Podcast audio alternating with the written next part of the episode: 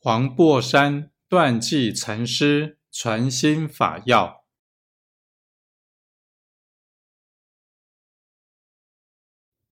但直下无心，本体自现，如大日轮生于虚空，遍照十方，更无障碍。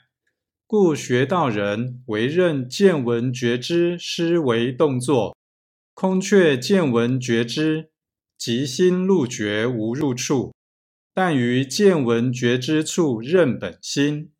然本心不属见闻觉知，亦不离见闻觉知，但莫于见闻觉知上起见解，亦莫于见闻觉知上动念，亦莫离见闻觉知密心，亦莫舍见闻觉知取法，不即不离，不住不着，纵横自在，无非道场。